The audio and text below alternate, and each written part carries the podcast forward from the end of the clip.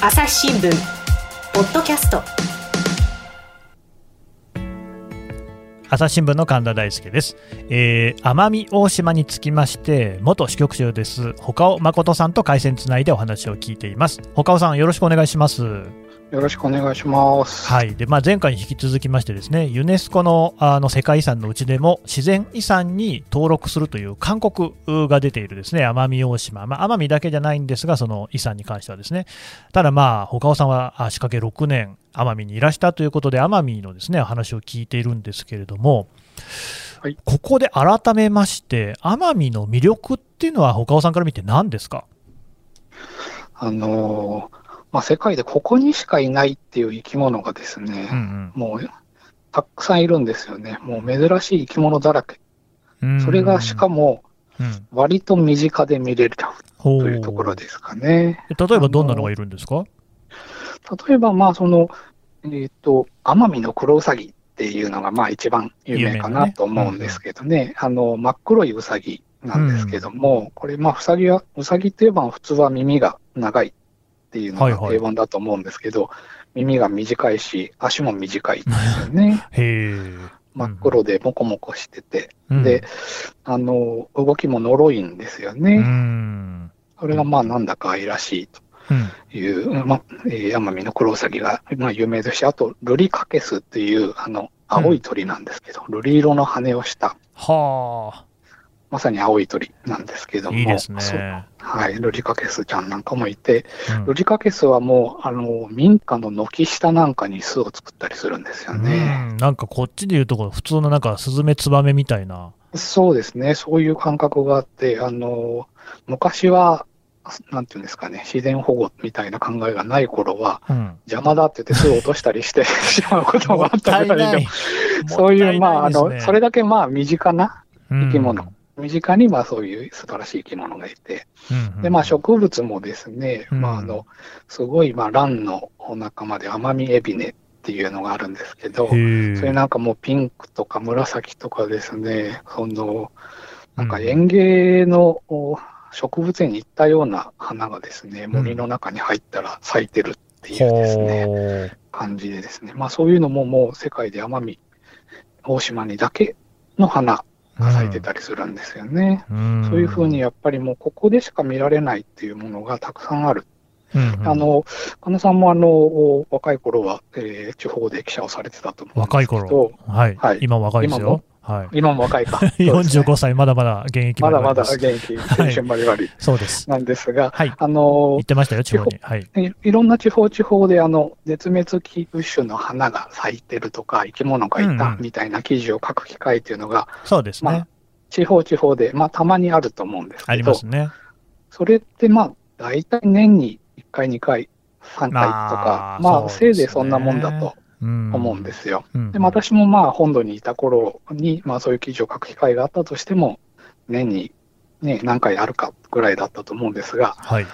奄美大島に私が着任したのは2014年の4月なんですけど、うん。まあその4月に、あの、私のお案内役になってくれた自然写真家の常田さんという方と一緒に森に入ったらもう一晩で10ぐらい絶滅危惧種とか見れちゃうんですよね。一晩で10ですか。はい。はもう、こう、林道をこう車でゆっくり進むんですけど、あ。うんうん。はい、ルリカケスがいた、クロウサギがいたって、まあ両方天然記念物なんですよね。うんうんうんで、まあ、あの、そこに咲いてる花も絶滅危惧種だよとか、うん。うん。そこで下にカエルがいるよねって、あれはもう鹿児島県の天然記念物だって言って。ちょっと行ったらもうお一晩でそれだけの数のお絶滅危惧種だったり、うん。世界でここにしかいない、まあ固有種っていうんですけど、うんうん。そういった生き物が見れてしまうとうん。いう形で、で、最初の晩にですね、やっぱり衝撃的だったなと自分の中である思ってるのが、あの。奄美石川ガエルっていうカエルがいるんですけど、カエル。カエルなんです。うん。カエルなんですけど、あの、体がまあ黄緑で、そこに金色の雫を落としたようなですね、模様が入ってるんですよ。ああ、綺麗ですね。綺麗で、で、日本で一番美しいカエルっていうふうにうん。実は言われてるカエルなんですけど、うんうん。それをまあ、まあ、見に連れて行ってくれるよ。はい、連れて行ってやるよということで、うん。行ったんですけど、そしたら、カエルって大体ケロケロですよね。ケロケロですね。なんですけど、キョーって鳴くんですよ。え、じゃあもう一回言ってください。キョーって鳴くんです。じゃあ、あの、と、とですか？キョー、キョー、超キョーって鳴くんです。なんか難しい外国語の発音を習ってるみたいですけど、はいまあ、。すごい甲高い、ちょっともうおじさんになったからあまりうまく表現できないんですけど、おじさんがもう原因なのかな？はい。高い声でですね、鳥みたいな鳴き声で鳴くんですよ。へえ。そこれ。これ、うんこれカエルかな？みたいな感じの。うんうんうんで、こんな声、こんな綺麗で、こんな声でな、こんな綺麗な声で鳴くカエルがいるのかと思ってですね、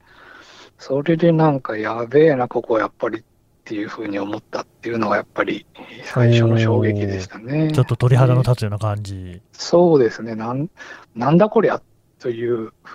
感じでしたうんね。見た目だけじゃなくって、その声も美しいっていうことですかね。そうですね、声も美しかったですね。美しさをうまく表現できないですけどねう。ん、そうでしたね。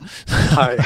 まあ、しかし、それ、でまはい。はい、それについては、あの、あの、動画を撮ってですね、ああ、なるほど。はい、朝日新聞デジタルとか、うん朝日新聞の YouTube のところに、あの、ちゃんと動画を載せてますので、なるほど。聞けるわけですね。はい、あの、全然言えてないなっていうのが、もうた合わせて確かめてもらえればいいとあ思うんですけど、もう一回名前聞いていいですか？何ガエルでしたっけ？奄美石川ガエルですね。奄美石川ガエルね。はい。これで検索すれば多分出てくる。はい、朝日新聞奄美石川ガエルで検索してもらえれば、うんうん。他さんの撮ったやつがね、出てはいくる。、何本か、はい、出てくると思いますので、まあ、しかし、それにしてもですよ、そういうその希少な動物、植物がですね、奄美大島にそんなにたくさんいるっていうのは、これ、どういう理由があるんですか？そうですね、これはまあ、あの、お島の成り立ちっていうのが、どうもあるみたいでですね、うん。まあ、奄美大島だけじゃないんですけど、まあ、今回、その世界自然遺産にあの勧告された島、4つの島ですね、はい。えー奄美大島、徳之島、沖縄本島の北部、まあ、と西表島ですね、うんうん。まあ、それ以外の島も琉球、奄美と沖縄にこうつ連なっている琉球港って言われる島々があるんですけど、そこの島々っていうのは、もともとはユーラシア大陸とこう陸続きだったんですよね。なるほど。で、まあ、これはもう歴史の世界になっちゃうので、うんあの、少しずつ年代はずれたりするんですけども、うんまあ、大体、まあ、170万年前ぐらいに、あの、今のような形で、こうん。う、えーユユーラシア大陸からこう離れてですね、島になったと。し島になっていたと。うんまあ、その後も、まあ、ちょっと海面が上昇したりして、うんうんしたり沈んだりして、まあ、繋がったり繋がらなかったりという場所があったりするんですけどへも、え。そういうのをこう繰り返してるうちにですね、まあ、昔はユーラシア大陸にも住んでた生き物っていうのが、ユーラシア大陸では絶滅しちゃうんだけど、奄美だったり、徳之島だったり、うん西表島にはまあ残されて、うんなるほど。で、そのまんま生き残ったり、うんあるいはまあその奄美大島とかで、うん。あの、独自の進化を遂げたりして、うん。そこだけに住んでる生き物になっていったと。うんうんうんうんうんうん。なるほどでもね。うん。もう一つは黒潮の影響があって、まあ、黒潮奄美大島の近くを流れる暖流ですね。はい。それのおかげで、あの、暖かい空気があって、そして雨も多いんですね。うん。大体もう年間2800ミリぐらい降るということで、まあ普通のお地域よりもはるかに多い量なんですけども、はい。ああったかくて、えー雨が多いと、それはまあ、あの、森が形成されるわけですね。うんうん。植物があの育ちやすくなるので。うんそれでまあまあ、いわゆる命のゆりかごみたいな言い方するんですけども、そういう森も、あの、育まれることになって、うんうんうん。そこでまあそうやってまあ、いろんな珍しい生き物たちが、あの、育つようになったというふうに言われてますね。なるほど。まあね、そのいろいろ希少なね、珍しい動物、植物がいるところっていうと、例えばね、あのガラパゴス諸島とかで有名じゃないですか。そうですね。あれとはまたちょっと違うってことですか？はい。あの、ガラパゴスとも、あの、奄美とか沖縄、まあ、西表島もそうなんですけども、よく東洋のガラパゴスというような表現をされるんですけども、うんうん。あの、間違いであっではないんですけど、半分間違いみたいな感じで、あのガラパゴスはあの火山島なんですよね、火山活動によってまあ出てきた島だということなので、奄美はまああのそういう地殻変動で、えー、起きたと、えー、出てきた島々なので、うん。まあ、あのいろんな生き物がいるという意味では、まあ、似通ってるので、うん。まあ、東洋のガラパゴスっていう表現がまあ間違いではないんですけど、まあ、もう奄美は奄美であのいろんな生き物がいますので、まあ、うん。西表島とかも、徳之島含めて、もうそろそろ東洋のガラパゴスという表現はやめてですね、もう奄美は奄美。あということで言っていいんじゃないかなという発信をあのいやこれねしているところです。私もそのね、あの昔あの認知でいた石川県の金沢市っていうのが、小京都って言われるのをすごい嫌がるんですよ。ああ、はい。なんではい京都の小さいものみたいに言われなあかんのじゃっていうことなんですけどね。そうですね。うん、京都は京都の良さがある。でも、金沢は金沢の良さがあるよね、みたいなところではね、別に奄美をわざわざガラパゴスになぞらえる必要もなかろうと。で、まあ、自然遺産のところの前回の説明でもしたんですけど、うん他にないから自然遺産になれるんですよね。それはそうで。ですすから、ガラパゴスの自然とは全く違うんですよね。うん火山の島ですから、ガラパゴスうは。ん奄美とか、西表とか、やんばるとか、床の島は森ですからね。そうですね。ししかも照葉樹林の森。で、そこに、まあ、あのそこだけの独特の生き物が住んでるっていうことなので、うんうんうんそろそろ、あの、東洋のガラパゴスという表現を卒業できないでしょうかと。あの、なるほどねことあるごとに言って言ってるわけですねおるところです。はい。あーしかしまあ、それだけね、たくさんこう、いろいろな、こう、多種多様な生き物がいるってことになると、まあ、前回もちょっとお話ししましたけれども、岡尾さん、ものすごいね、あの、山の中に分け入っては写真を撮ってるわけなんですけれども、あれは、しかしやっぱり大変じゃないですか。すぐに出てくるわけじゃないですよね。そうですね。その、なかなかやっぱり自然相手ということなので、うまくいかないことの方が多いということですね。うん。あの、行って取れる。最初の1回目で取れるっていうことは、まあ、まずなくて、うん、何回も行くうちにに取れるということですね。まあ、数えてないかもしれないですけど、何回ぐらい入ったっていうのはあります？大体その週に1回ペースぐらいで入っていって、うんまあ5、6年いるので、250回以上は入ったのかな という感じ。あですねーこれ、正直、その奄美の現地の人もそんなには入ってないかもしれないですね。そうですね。まあもちろんその、お師匠さんのあのあまあね自然写真家の方は、1年で250回ぐらい入っちゃう人なので、それもむちゃく365日しかないのに。はいちゃんと本業でしかり講師もされてるんですけど、はい。まあ、そうやって入れるのは実は、その、非常に自然が近いんですよね。おお、そういう話ね。森に入りますっていうのも、まあ、その、本土で森に行くとなると、結構、あの、ふもとまで時間かけて行って、そこから山に登ってということで、1日がかりだと思うんですけど、うん。あの、森がやっぱり近いんでですね、まあ、30分ぐらい、30分とか1時間ぐらいは車を走らせたら、ふもとまで行って、そこからまあ、入ってというようなことができるので、うん。その半日で行ったりすることもできるし、夜にパッとあのあの地点だけ行ってみようみたいなこともできるんですよね。うんうんうんなるほどね。そういうこうアクセスの良さというのが、まあ、何回も行けたということの一つの理由でもありますね。まあね、奄美大島自体はかなり大きな島ですし、あの都市なんかもすごく発展していてね、イオンとかもあって、そのいわゆる離島っていうイメージとはちょっと違うんですけれども、ただ確かにそのなんか道路なんかも結構ちゃんと整備されていることもあって、自然へのね、はいはいアクセスのしやすさみたいなのはこう非常に特筆すべき点かもしれないですね。そうですね。うんあのまあでも、その近いということが、まあ一つは、あの自然にアクセスしやすいという意味ではいいんですけども、その分でやっぱり壊されてしまうというようなところの人がやっぱり入りやすいんでですね。そうなんですよね。そこちょっと気になるんですけど、今回ね、こうやって、まあ、あの自然遺産あ、世界遺産として登録されるということ自体はいいのかもしれませんが、ただ、それで観光客が増えるっていうことも考えられるっていうか、多分増えますよね。まあ、今コロナですけれども、これが明ければ、当然、その観光客は来るだろうと。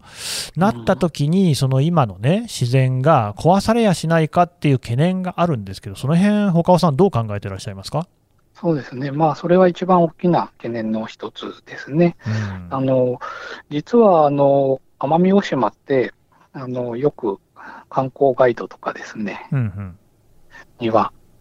手つかずの大自然が広がるみたいなことが書いてあるんですよね。あそういうイメージですよ。はい。うんなんですが、手つかずの自然ってもうほとんどないんですよね。ああ、そうですか。はい。あの、原生林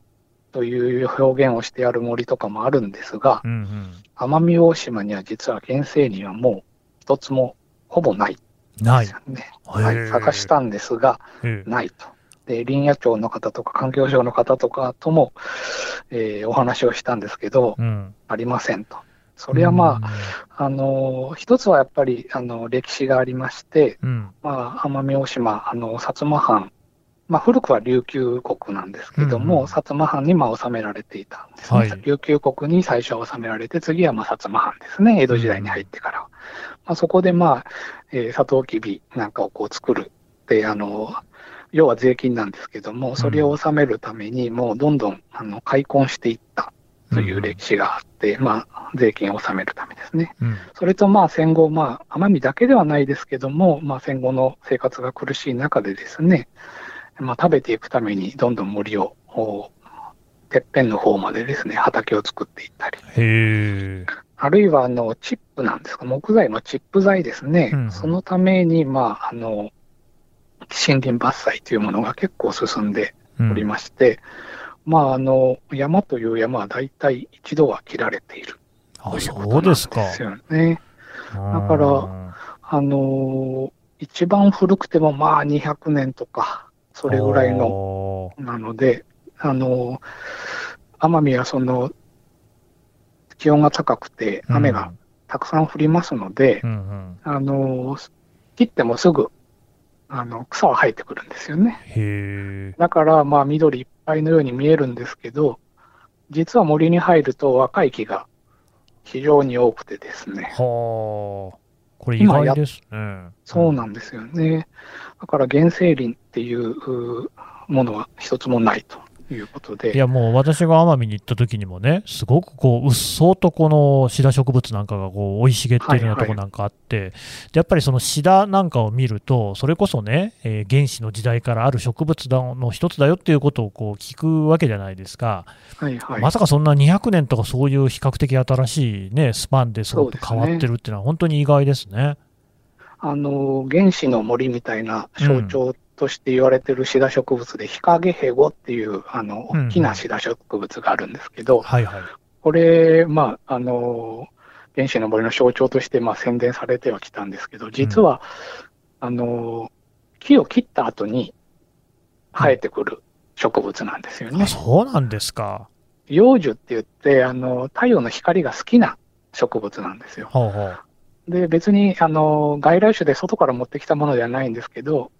通常だったら、まあ、谷とか沢みたいな、こう、光が入るところに生える植物なんですけど、うんうん。それが森の中に生えていて、まあ、観光名所にもなってたりするんですけど、それは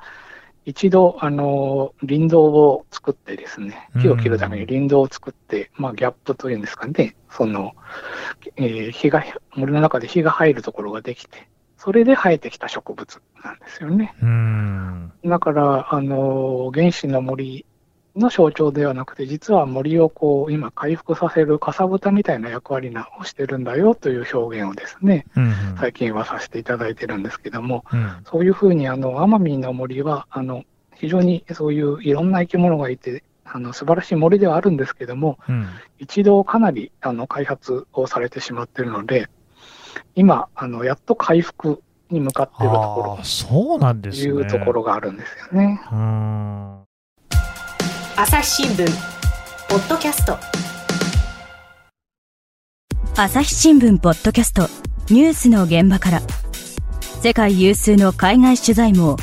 国内外各地に根を張る記者たちが毎日あなたを現場に連れ出します。音声で予期せぬ話題との出会いを。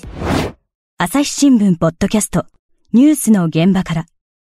で、まあね、私もそれこそ東京から観光客として行った一人なんで、こう大きなことを言うつもりは全然ないんですけど、ただやっぱり、ね、そうやって観光客が来るということになれば、あるいはね、そういったそのえー世界遺産に登録されたっていうことで、新しいそのホテルとかね、建物とかができたり、観光を誘致するような何かそういう動きがこう高まってくるんじゃないかななんていう、でそうなってくると、まあ、手つかずの自然というのはもはやないっていう話ではありましたけれども、自然、生態系にもね、影響を及ぼしかねないんじゃないかなっていうのも気になるんですけれども、その辺地元の人なんか、どういうふうに見てるんですかね？そうですね。あの、実は、まあ、あの、どの地域でもそうだと思うんですけども、あの、地元のこう人たちって地元の良さって、あんまり、あの、気づいてないということが。多いと思うんですよね。うん私、長崎出身ですけど、あの、長崎の町、異国情緒がとかよく言われますけど。はい坂ばっかりで住みにくいなと思ってましたし、まあ、確かに坂は多いですよね。うんでもまあ、外の人はいい町だよっていや、そうじゃあの坂をね、こうなんか修道場の人なんかが歩いたときには、もうたまんないですよね。うんで、奄美の人たちも、あの、森は、これまではですね、ええあの、やっぱりハブがいたり、危なかったり、まあ生活、例えば自分の買い物をしたり、病院したりする、病院に行ったりするときなんかの、こう、まあ、越えなきゃいけない、ハンディみたいなものなですよね。なるほどね。そりゃそうでしょう。うんうん。で、まあ、生き物たちっていうのも、まあ、短すぎるので、それが世界的な価値があるとは、なかなかうん気づきづらいとまあ、よそから行った私みたいなよそ者は、なんだこりゃと思うわけですけど、うん。小さい、小さい時から見てる人たちっていうのは、まあ、え当たり前であまあそうでしょうったね。り、うんで、あるいは、あの、奄美はハブがいるので、おそうだった。森森には入らないようにっていうふうなええ教育をええ受けたりするので、意外と森に入ってないっていうことですよね。なるほどね。なので、あの、あんまり今までは価値をを感じてない部分も一つはあったんで、そういう側面もあったんですが、ぱりでもこの国立公園に、自然遺産になる前に国立公園になってるんですけど、まあ、国立公園になったり、自然遺産になったりという流れの中で、自分たちの住んでるこの自然というのの価値をですね、今、見直し始めてるっていうところの流れに今なってきてるので、そういう意味でも、あの、自然遺産になるということは、あいいのかなというふうに思ってますね。いやーこれ本当に難しいところで、結局、例えばね、そのまあ、アフリカとかが同じようなことも言えるのかな、まあ、アフリカってでっかく言うのもなんなんですけれども、そういうその未開の良さみたいなところをね、こう我々としてははいはい求めるわけなんだけれども、自然がいっぱい残ってていいねみたいに言うんだけれども、はいはい。そこに住んでるわけじゃないわけですよね。で、じゃあ、てめえがどこに住んでるかっていうとですね、快適なインフラを持っている都市に住んでおいて、まあ、なんかその、こう便利さをね、謳歌しておきながら、都合のいい時だけその自然いいねみたいなね、いうことが、じゃあ、それは当然その現地に住んでる人だってね、アフリカの人たちだって、その最先端のね、インフラを享受する生活の方がしたいだろうっていう、そういう話もあるわけじゃないですか。そうなんですよね。そういうその構図っていうのが奄美に当てはまる部分もあるのかなと思うんですけど、それどうですかね？そうですね。あの、奄美大島の、まあ、象徴的な山で湯湾岳っていう一番最高峰の山があるんですけども、はい。そこのふもとに、あの、フォレストポリスっていうですね、自然体験施設があるんですよね。うんうんで、まあ、えーグラウンドゴルフ場とか、うんうん。子供のカート遊びとかができるようなものをなるほど。森を切り開いて作っちゃってるんですね。うん。で、私は自然の取材をしに奄美に行ったので、せっかくそういうこう世界遺産級の自然があるのに、うんうん。わざわざ森切り開いて、まあね。そんな、そのカート場とかグラウンドゴルフ場なんて作る、なんで作るんだと、もったいいないっていうような投げかけをしたことがあるんですけども、な。うんその時にまさに先ほど神田さんがおっしゃったように、島の子だってカート遊びしたいし、そりゃそうだ。グラグラウンドで遊びたいとう。んディ。ズニーランドだって行きたいと。うんうん。なんでその、いけないのっていう問いかけをされたときに、ああ、そうかという、まあ我々散々ね、神田さんがおっしゃるように、あの、自然、自然の破壊の限りを尽くして便利を追求した都市にですいね、や、本当ですよね。はい、住んでおいて、奄美の人がなんで便利を追求しちゃいけないのっていう話だと思うんですようね。ん。なので、ああ、そうかって、やっぱりもう返す言葉はなかったなっていう、その時はそう思ったんですけども、うんうん。ただまあ、その、それでもですね、やっぱり、こんなところってないな、というところがありましてですね、やっぱり、うんあの、長く住んでると、長くというかまあ、数年住んでるとですね、ぱりその自然のこう移ろいの中、季節を感じて生きることができるというか、うーん。春になるとあの赤小瓶っていうこう真っ赤な羽をしたはい。あの鳥がやってくるんですけど、うんそれが非常にまああの綺麗な鳴き声で朝鳴いて、それの鳴き声で目覚めて、うんうん。夜になるとあのフクロウの仲間なんですけど、琉球コノハ族っていうですね、まあ日本で一番ちっちゃいフクロウの仲間って言われてるんですけど、うんうん。その、この、あの、フフクロウがですね、ほほほほって鳴くんですよねお。で、ああ、夜が来るなと。出ましたねいうふうに、感じて岡尾さんの、また、ほはい、ままたちょっと言えてない。ほほほってないからね。ほほほほって鳴くんです。うん。なるほど。はい。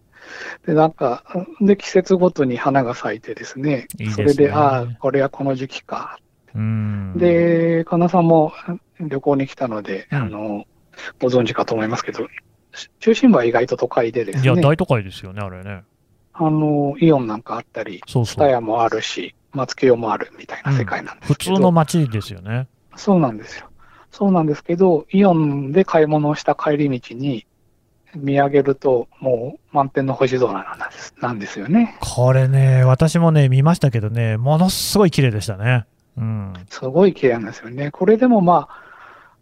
年配の方にお伺いすると、昔はもっとその綺麗だったと。いや、まあ、だって結構街ですから明かりついてますそう、もんね。明かりついてるから。でも見えるんですよね、星。そう、でもやっぱりその、こんな中心部でですね、中心部というか、まあそういうこう24時間のファミレスとかですね、コンビニがあるようなところのお街の空を見上げて、こんなのが見えるのかって。天の川ちゃんと見えるんですよね、うん綺麗に、くっきりと。うん。で、えー中心部はそれだけ、あの便利で、でも、ちょっと行けば、そういった世界遺産クラスの自然があるっていう自然っていうの、ああいう島っていうのは、これはやっぱり、これぐらいがいい人として素晴らしい生活なんじゃないかなっていうふうにいやー、わかりますね。思うんですよね。うんまあ、それはもう、なんていうか、内地の人間の、なんていうか、勝手な押し付けみたいなものかもしれなくて、うんうん。まあ、あの、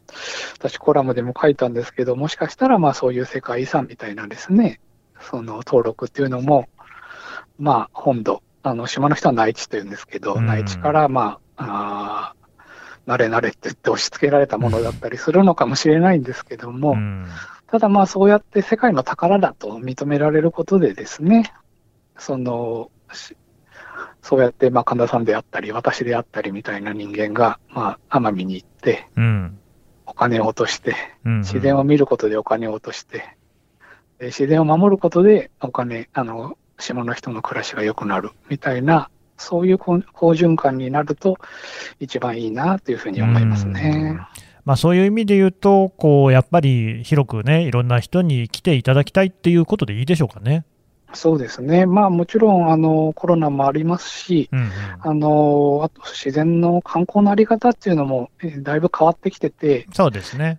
以前はまあなんていうか、大型のバスで、ま、マス、マスツーリズムっていうんですかね。たくさんのはい人たちを引き連れて、まあ、観光地を、まあ、バーっとパッと見て、パッここを見て、はい、次、そこ、はい、はい、次、はい、次、みたいな感じで行くような観光が、あまあ、ツーリズムが多かったんですけども、まあ、コロナということも、おもしかしたら時代とちょうどリンクしてるのかなと思いますけど、まあ、少人数で、あの、じっくりと楽しむと。で、何回も行ってみると。そういう、まあ、自然を壊さない形での、まあ、エコツーリズムですかね。そういった形で、まあ、奄美をあのじっくりと味わえるようになれるといいなと思う思いますし、まあ、うん今その準備をですね、奄美大島でも、あの、少しずつですが、進めてて、まあ、認定ガイドさんとかを登録したりですね。で、あと、その、そういう自然の名所があるんですけども、そういったところに、あの、たくさんの人が集中しないように人数制限をしたりとかですね。うんうんそういう取り組みっていうのは、まあ、あの、少しずつ今始まっているところですね。これね、だからそのユネスコの世界遺産ってものがそもそも何だったのかっていうところをね、もう一回考え直したいところなんですけど、あれって別に観光地、太鼓判、お墨付きドーンとかいうことでも全然なくって、はい、そもそもこういうね、素晴らしいもの、固有のものが世界にあると。ただ、そのままにしておくと失われるよと。そういうことをなくすためにみんなちゃんと意識を持ってこの素晴らしい遺産を守っていかなきゃいけないよっていうことで指定しているっていうのが、まあ、世界遺産なわけですよね。そうですね。まあ、世界の宝として守っていった方がいいですよ。うん、実は登録したからといって、ユネスコが何かしてくれるわけではないんですよね。全然ね。逆に開発ができなくなるんですよね。そうなんですよね。うん、で、まあ、えー、地元が、まあ、日本も、日本政府も、鹿児島県も奄美の人たちもなんですけども、その守る努力っていうのを、まあ、逆にしないといけない。うん。っていうことに、まあ、宝と認められて嬉しいんですけども、守る義務みたいなものも生まれてくるんですよね。うん、まあ、でも、そこが、まあ、うまく、まあ、そこに、まあ、ただ価値が高まることで、そうやって、あの、観光の人が来たりですね、その遺産に関係したいろんな、その、まあ、物産ができたりとか、あ認知度が高まったりとか、うん、そういうことで、まあ、プラスの部分も出てくると。うんうん、それをまあ、うまく使って、あの、守ることで、島の経済も良くなるっていうのが、まあ、理想的なのかなと思いますが、まあ、第一前提は守ると。うんうん、守ってこその自然ということだと思います。まあね、今回のことがね、いいきっかけになってくれればいいなと思います。岡尾さん、どうもありがとうございました。ありがとうございます。朝日新聞ポッドキャストはい。というわけで、えー、奄美大島、奄美諸島のですね、えー、ことにつきまして、他尾誠記者からお話を伺ってきました。それで、あの、まず他尾さん。はい。この記事、えー、まあ、他尾さんがね、何しろ、このやっぱりね、えー、世界遺産登録、自然遺産登録にね、めがけて書いてきた記事、あるいはですね、撮ってきた珠玉の写真、動画なんていうのは、これ、朝日新聞デジタルで見れる、読めるってことですね。そうですね。はい、出させていただいてます。うん、ぜひ見てください。はい。朝日新聞デジタルをね、奄美で検索すればいっぱい出てくると思います。えっ、ー、と、はい、それともう一つ、えっ、ー、と、本が出るってことでしたね。そうですね。あの、これまで取材してきた成果をまとめた本をですね、うん、7月に、えー、発刊する予定になってます。うんうん題名は奄美の自然入門ということになっておりますので、うん、よろしくお願いします。奄美の自然入門というからには、まあ、これを読めば奄美の自然のことが手に取るように分かると、そういうことですかね。手に取るように分かるといいなと思っております。いやいや、分かるって言ってください、そこは言い切りでね。まあ、でも本当にそうやってね、長いことこう、奄美をね、取材されてきたからこそ、いろいろ書けることもたくさん入ってると思いますので、まあ私も全然読んでないのであれですけれども、あの、発売をされたらですね、ぜひ読んでみようと私も思いますんで、皆さんもぜひよかったら手に取っていただければと思います。よろしくお願いします。他尾さん、今回どうもありがとうございました。ありがとうございました。朝日新聞ポッドキャスト、朝日新聞の神田大輔がお送りしました。それではまたお会いしましょう。この番組へのご意見、ご感想をメールで募集しています。ポッドキャストアット朝日ドットコム p o d cast アットマーク朝日ドットコムまでメールでお寄せくださいツイッターでも番組情報を随時紹介していますアットマーク朝日ポッドキャスト朝日新聞ポッドキャストで検索してみてください。